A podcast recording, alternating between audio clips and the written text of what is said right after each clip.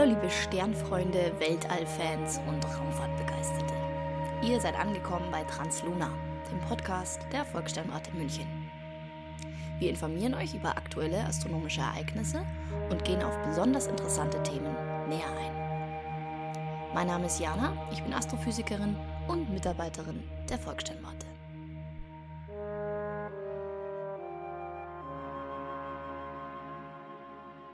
Ja, herzlich willkommen zur 13. Folge von Transluna.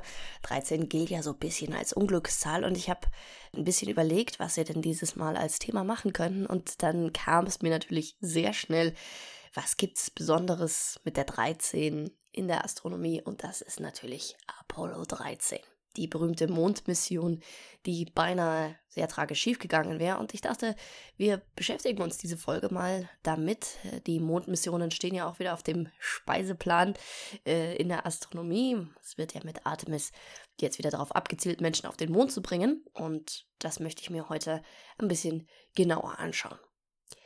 Apollo 13 sagt ja so ein bisschen jedem was. Jetzt ist aber die Frage, was ist da eigentlich damals genau passiert? Also stattgefunden hat das Ganze zwischen dem 11. und 17. April 1970. Apollo 13 war die siebte bemannte Apollo-Mission und die dritte Apollo-Mission, die auf dem Mond hätte landen sollen. Apollo 11 waren die ersten, 12 ist gelandet, 13 war also die dritte Mission in der Astronauten tatsächlich auf dem Mond umhergehen sollten. Ja, die Crew von Apollo 13, die bestand aus äh, Jim Lovell, Jack Swigert, den man kurz vor knapp eintauschte, und zwar für Ken Mattingly. Das war eigentlich geplant, dass der fliegen sollte, allerdings hatte der Kontakt zu Röteln gehabt kurz vor dem Start und musste dann auf dem Boden bleiben. Er hat niemals in seinem ganzen Leben die Röteln bekommen, aber man muss eben vorsichtig sein. Und der dritte Mann im Raumschiff, das war Fred Hayes. Erstmal lief eigentlich alles ganz gut. Apollo 13 startete mit einer Saturn V-Rakete am 11. April 1970, alles wie geplant. Allerdings trat bereits beim Start eine Anomalie im Triebwerk auf und später zeigte sich tatsächlich, dass das Triebwerk beim Start kurz vor einem katastrophalen Defekt gestanden hatte. Es hätte bereits im Vorhinein zu diesem Start einen Fix dafür gegeben, also man war sich dessen bewusst, dass es da ein Problem geben könnte, aber damals die Apollo-Missionen standen unter enorm hohem zeitlichen Druck und deswegen konnte man das nicht implementieren. Der Fehler dieser Anomalie konnte allerdings ausgeglichen werden und die Kapsel wurde dann erstmal ganz normal auf den Weg zum Mond gebracht. Ja, auf dem Weg dorthin fiel dann Jack Swigert anscheinend auf, dass seine Steuererklärung am 15. August hätte eingereicht werden sollen. Und er bat dann die Mission Control unter großem Gelächter für ihn eine verlängerte Frist auszuhandeln, die ihm tatsächlich auch gewährt wurde. Und der Grund war Aufenthalt außerhalb des Landes, was ich sehr schön finde. Ja, am dritten Tag der Mission, da unterhielt äh, Jim Lovell eine TV-Übertragung, in der das Innere der Raumkapsel zeigte und über die Mission sprach. Das war damals noch viel, ja, kruder, sag ich mal, als das heute ist. Heute können wir ja praktisch direkt im Live-Chat mit den Astronauten uns unterhalten. Damals war das eine ganz besondere, fast schon einmalige Sache für diesen Abschnitt der Mission. Und man wollte natürlich auch wieder das breite Publikum erreichen und begeistern für die Raumfahrt. Nur ein paar Minuten nach dem Ende dieses Broadcasts, da befand sich die Apollo 13 ungefähr 300.000 Kilometer von der Erde entfernt, da beauftragte Mission Control in Houston Jack Swigert, den Sauerstofftank durchzurühren. Denn zuvor war die Druckanzeige einer der Tanks fehlerhaft erschienen. Das Durchrühren dieser Sauerstofftanks, das erzeugt gleichmäßige Temperatur und Druck durch das gesamte Volumen des Tanks, sodass die Anzeigen akkurat sind. Also wenn man die Tanks nicht rührt, dann setzt sich das so ein bisschen ab. Dann hat man unterschiedliche Drücke in den verschiedenen Höhen des Tanks und durch das Durchrühren soll das eben alles normalisiert werden. 45 Sekunden nachdem Swigert die Schalter zum Rühren betätigte, hörte die Crew dann einen sehr lauten Knall und bemerkte Fluktuationen in der Stromversorgung. Es hat also gebritzelt und die Kommunikation zur Erde fiel für 1,8 Sekunden aus. Das System konnte dann auf die Notversorgung schalten und kurz darauf sendete Swigert dann das berühmte Okay, problem here. an Mission Control. This is Houston. Say again, please. Yes, uh, Houston, we've had a problem. We've had a main B bus undervolt. Roger, main B undervolt. Okay, stand by, 13. We're looking at it. And we had a pretty large bang associated with the uh, caution and warning there.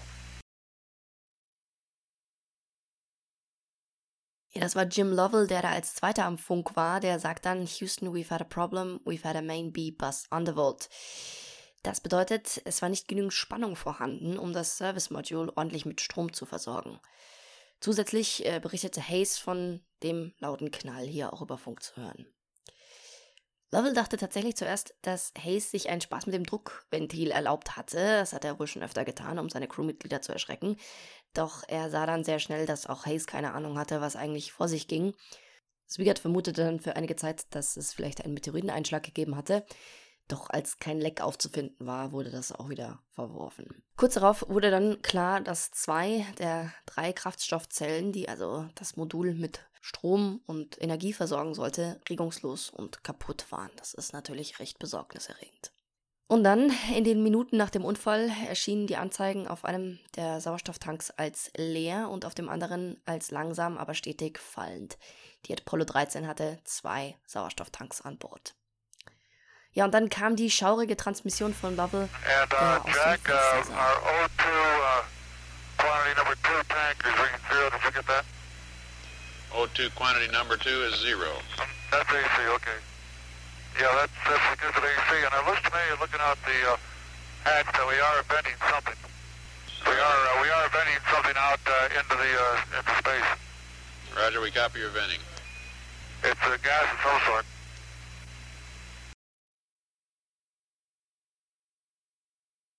Er sagt hier, we are venting something, a gas of some sort. Also etwas wird vom Raumschiff ausgestoßen, eine Art Gas. Und heute weiß man, und Lovell war das wahrscheinlich auch sehr schnell bewusst, es handelte sich um den Sauerstoff, der da ins All geblasen wurde.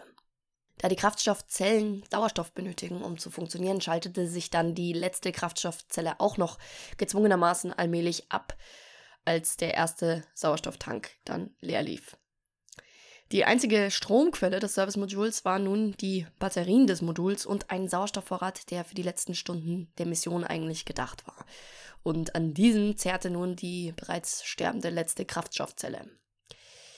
Mission Control befahl dann, diesen letzten Sauerstoffvorrat zu isolieren und den Sauerstoff zu sparen, was aber bedeutete, dass die Kraftstoffzelle innerhalb von zwei Stunden den Geist aufgeben würde. Ab diesem Moment ging es tatsächlich nur noch darum, die Astronauten irgendwie lebendig zur Erde zurückzuholen. Glücklicherweise gab es an Bord ein Rettungsschiff, das Lunar Module, in dem die Astronauten eigentlich einige Tage auf dem Mond hätten verbringen sollen, aber auch nur zu zweit, nicht zu dritt, einer muss ja oben bleiben.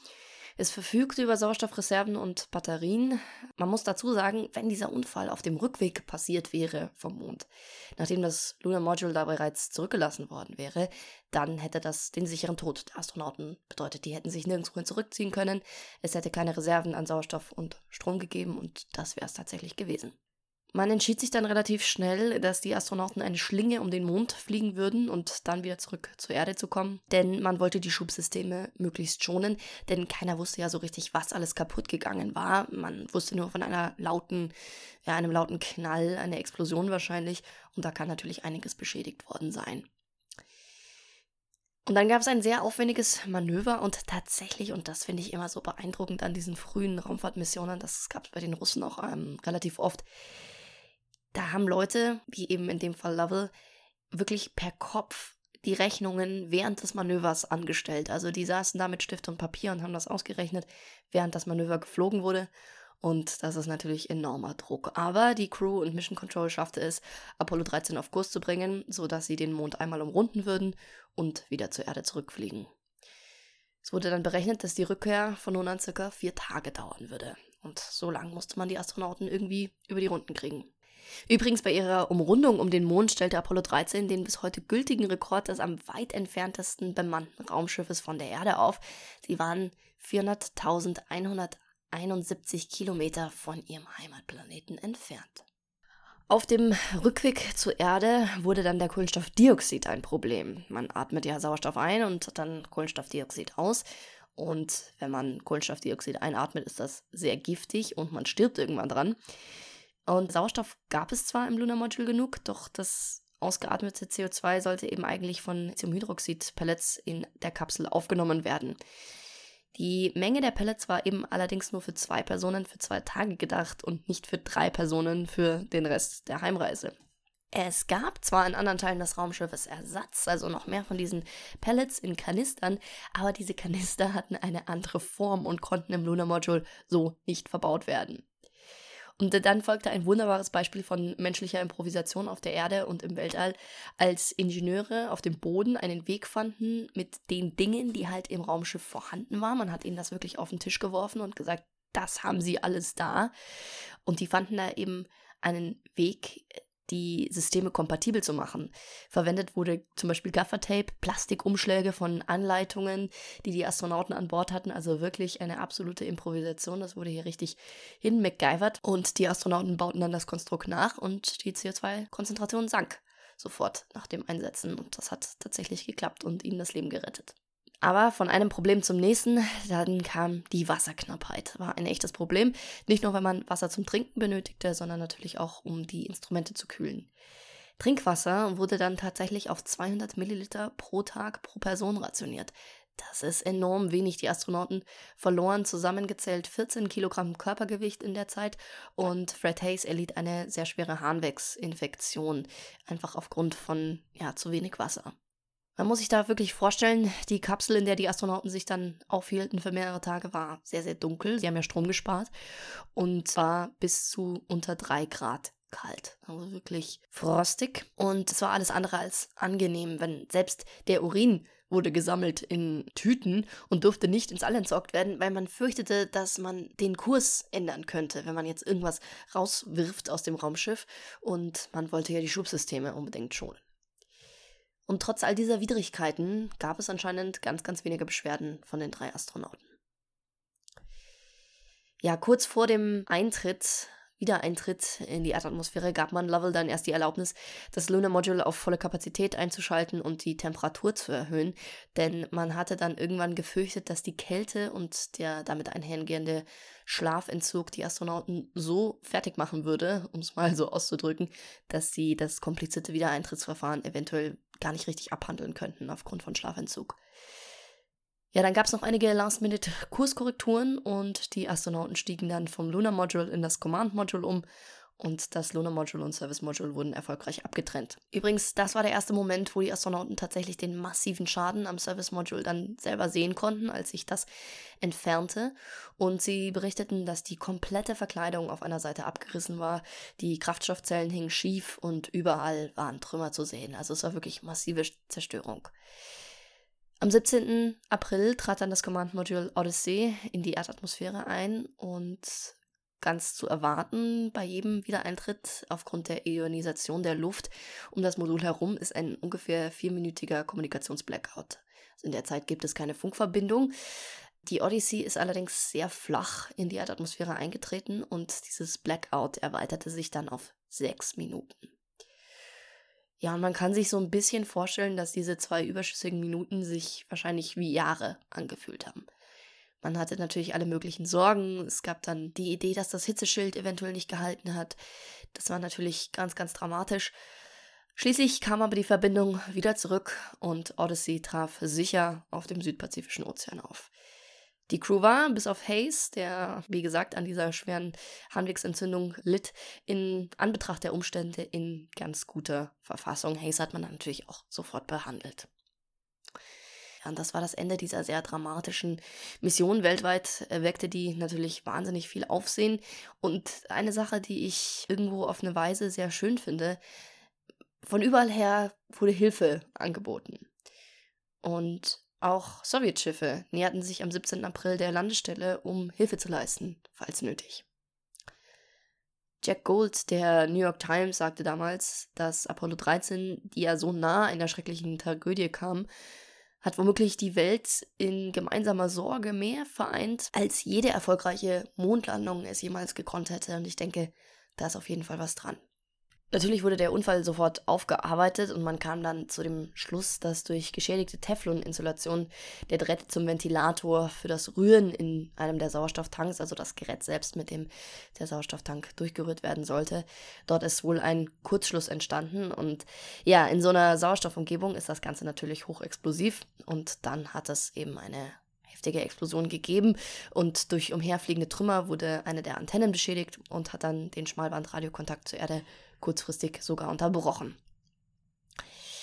Ja, und durch das plötzliche Ausfallen des Sauerstofftanks, in dem der Unfall seinen Anfang fand, wurde der zweite Tank womöglich ebenfalls beschädigt, eventuell an einem Schlauch oder Ventil und begann sich dann ebenfalls langsam zu entleeren. Für Apollo 14 folgte dann ein neues Design der Sauerstofftanks und die Ventilatoren wurden komplett entfernt. Man brachte einen dritten Sauerstofftank an, als Backup sozusagen, und die Anzeigen von Mission Control wurden verbessert, damit die sofort über kritische Zustände in den Systemen aufgeklärt wurden. Außerdem hat man für zukünftige Missionen einen Notfallvorrat an Wasser und Batterien mitgenommen, um nicht mehr in diese Situation zu kommen. Für Fred Hayes und Jack Swigert waren es die ersten und letzten Flüge ins Weltall. Für Lovell war es der vierte, aber ebenfalls letzter Flug. Keiner der drei ist jemals wieder geflogen. Wer eine natürlich leicht dramatisierte, aber ja, dieses Event kann man fast nicht dramatisieren. Es ist sehr dramatisch.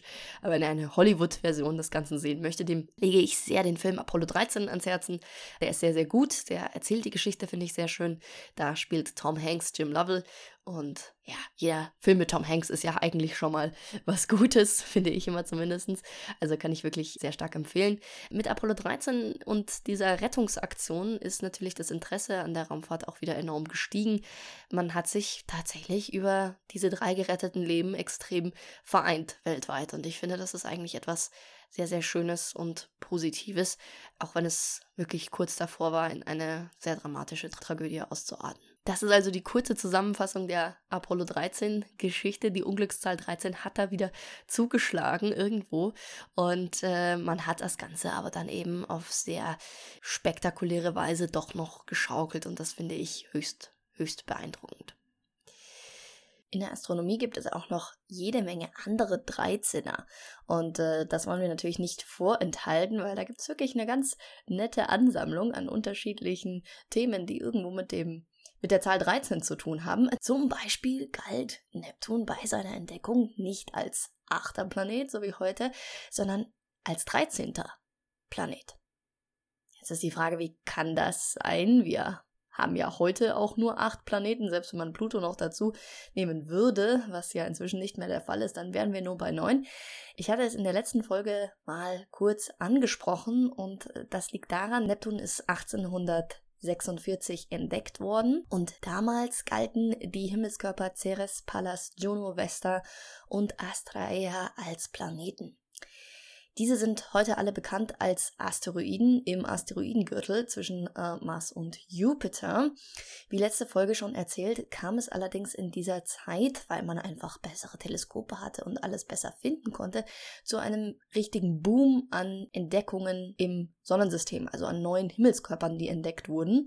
Später, nach der Entdeckung des Neptuns 1846, kamen dann noch neben den bereits genannten Asteroiden, die als Planeten galten, damals noch Hebe und Iris dazu dazu. Das heißt, man hatte dann 15 Planeten und bis 1855 stieg die Zahl der bekannten Objekte im Asteroidengürtel dann auf 15. Also man hatte 15 neue Objekte insgesamt gefunden und zu diesem Zeitpunkt begannen dann die Astronomen sich zu überlegen, dass das vielleicht ein bisschen absurd ist und man hat angefangen, diese Gürtelobjekte von den acht Hauptplaneten zu unterscheiden. Man bezeichnete sie dann 1867 auch erstmals als Asteroiden. Damals wurden dann auch schon fast 100 gefunden. Also es gab eine kurze Zeit, nicht sonderlich lang, als Neptun der 13. Planet war. Man kann sich mal die Liste der ehemaligen Planeten angucken. Auf Wikipedia gibt es da einen sehr schönen Eintrag. Und da kann man sich ein Bild davon machen, wie das eben damals war und warum Neptun auch eben als 13. Planet galt. Denn Ceres ist ja auch kein ja, Kleinkaliber, sage ich mal, im Sonnensystem. Das ist eben die Frage, genau wie bei Pluto zählt dann sowas als Planet oder nicht. Und man hat sich dann eben entschieden, dass es kein Planet ist, genauso wie bei Pluto viele, viele Jahre später. Eine weitere 13 in der Astronomie ist die Arecibo-Botschaft von 1974. Was hat die mit 13 zu tun? Naja, man sendete diese Botschaft, eine interstellare Radiotransmission, an den Kugelsternhaufen Messier 13 oder M13 genannt. Da ist sie also wieder die 13. Diese Radiotransmission enthielt grundlegende Informationen zur Menschheit und der Erde. Man hatte also das Ganze ausgesendet unter dem Thema, dass man einer extraterrestrischen Zivilisation die Erde und die Menschheit näher bringen möchte. Wieso M13? Warum hat man genau dieses Objekt als Ziel der Botschaft ausgewählt? Das liegt daran, dass dieser Kugelsternhaufen verhältnismäßig nahe ist, nur 25.000 Lichtjahre. Die Nachricht ist also noch eine Weile unterwegs. Der Kugelsternhaufen enthält sehr viele Sterne und war zum Zeitpunkt der Aussendung einfach sehr gut am Himmel sichtbar. Die Nachricht ist ein Bild, wenn man das richtig aufschlüsselt und es enthält unter anderem zum Beispiel die Zahlen von 1 bis 10, eine Grafik des Sonnensystems nach Masse der Hauptkörper aufgeschlüsselt und einem Hinweis, von welchem Planeten die Nachricht stammt, äh, eine Darstellung von Größe und Gewicht eines durchschnittlichen Menschen und zum Beispiel auch die Formel für die chemischen Bausteine, aus denen die DNA des menschlichen Genoms besteht. Wirklich realistisch ist es tatsächlich nicht, dass diese Nachricht an M13 von Außerirdischen gefunden und entschlüsselt werden kann. Allein die Auflösung ist dafür eigentlich zu gering und man hat damals schon auch gewusst, dass diese Arecibo-Message eher eine Demonstration für technische Möglichkeiten als ein tatsächlicher Kommunikationsversuch mit extraterrestrischen Zivilisationen darstellte. Aber es passt eben sehr schön auch in unsere Liste der 13er in der Astronomie. Die nächste 13 betrifft einen ganz speziellen Menschen, und zwar den 13. Menschen auf dem Mond. Bekanntermaßen waren auf dem Mond bis heute ja nur zwölf Menschen, alle weiße männliche Amerikaner. Das soll sich ja nun hoffentlich bald ändern. Sollen ja wieder Leute auf den Mond geschickt werden. Und das letzte Mal war ein Mensch auf dem Mond, als Gene Cernan am 14. Dezember 1972 im Zuge der Apollo 17 Mission nach drei Tagen auf der Oberfläche wieder das Lunar Module betrat und die Worte sprach Bob, this is Jane, and I'm on the surface. And as I take man's last step from the surface back home for some time to come, but we believe not too long into the future, I'd like to just say what I believe history will record. That America's challenge of today has forged man's destiny of tomorrow. And, as we leave the moon a Taurus literal, we leave as we came, and, God willing, we shall return with peace and hope for all mankind. Godspeed, the crew of Apollo 17. Also er äußerte da die Hoffnung, den Wunsch, dass die Menschheit auf den Mond zurückkehrt, in Frieden und die Hoffnung für die gesamte Menschheit tragend. Und Gene Cernan hat dann 1972 den letzten Schritt der Menschheit auf dem Mond getan.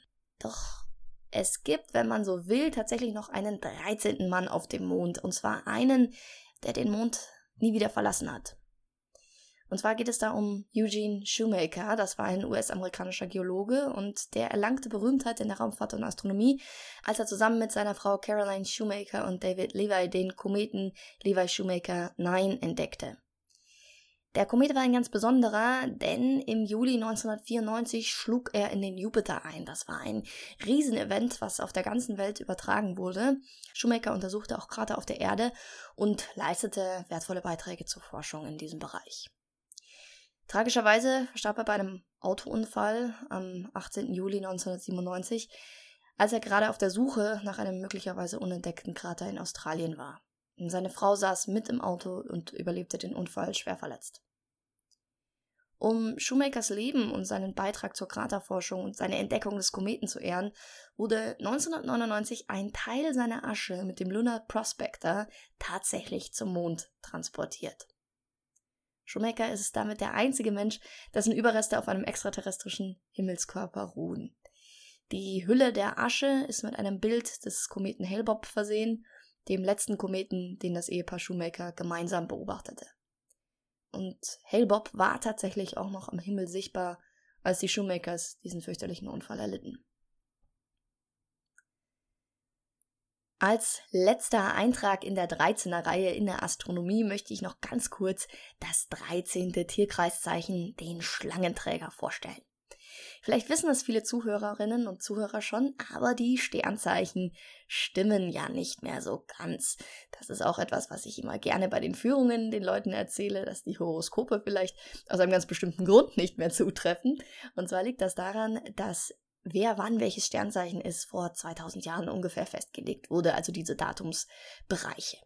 Man soll ja eigentlich das von Sternzeichen sein, wo die Sonne drinsteht zum Zeitpunkt der Geburt. Die Sonne bewegt sich ja am Himmel entlang, wandert durch verschiedene Sternbilder, das sind dann unsere Tierkreiszeichen. Und je nachdem, wo die Sonne eben steht, soll man eben genau dieses Sternbild als Sternzeichen haben. Allerdings ist das so, dass vor 2000 Jahren zu den Datumsbereichen, die da festgelegt wurden, die Sonne ein bisschen an anderen Stellen stand am Himmel. Das liegt an der Präzision der Erdachse. Das bedeutet, die Erdachse eiert so ein bisschen, verändert ihre Neigung und damit steht die Sonne nun an leicht verschobener Stelle im Vergleich zu den gleichen äh, Datumsbereichen vor 2000 Jahren. Effektiv bedeutet das, die meisten Menschen sind das Sternzeichen vor dem, was sie glauben zu sein. Also die Zwillinge sind Stiere, die Löwen sind Krebse, die Jungfrauen sind eigentlich äh, Löwen und so weiter. Also das äh, zieht sich dadurch äh, den gesamten Tierkreis durch. Und Ganz besonders, es gibt ein 13. Tierkreiszeichen, was sich da dazu gequetscht hat. Also die Sonne berührt den Bereich eines 13. Sternbilds bei ihrem Gang über den Himmel und dieses 13. Tierkreiszeichen, das ist der Schlangenträger. Wer Anfang Dezember geboren ist, der ist in Wahrheit Schlangenträger. Die Sonne verbringt da einen kurzen Moment in diesem Sternbild, Sternzeichen und das sucht man dann natürlich vergebens in den Horoskopen. Und vielleicht ist das auch der Grund, warum die Horoskope immer so ein bisschen allgemein sind oder nicht ganz zutreffen. Man ist ja schließlich in Wahrheit ein ganz anderes Sternzeichen in den allermeisten Fällen, als man glaubt zu sein. Ja, das ist also der kurze Ausflug in die 13 der Astronomie. Es gibt da also jede Menge 13er und deswegen ist es auch nur logisch, dass wir jetzt diese Folge auch am 13. November veröffentlichen, einfach um hier mal konsistent zu bleiben. Ich hoffe, es hat äh, gefallen. Vielleicht gibt es ja noch mehr 13er in der Astronomie. Da könnt ihr uns gerne ein paar Hinweise drauf geben. Gibt es vielleicht dann nochmal eine 13 Reloaded Folge. Diese Zahlen findet man ja immer wieder und überall. Ansonsten vielen, Dank fürs Zuhören.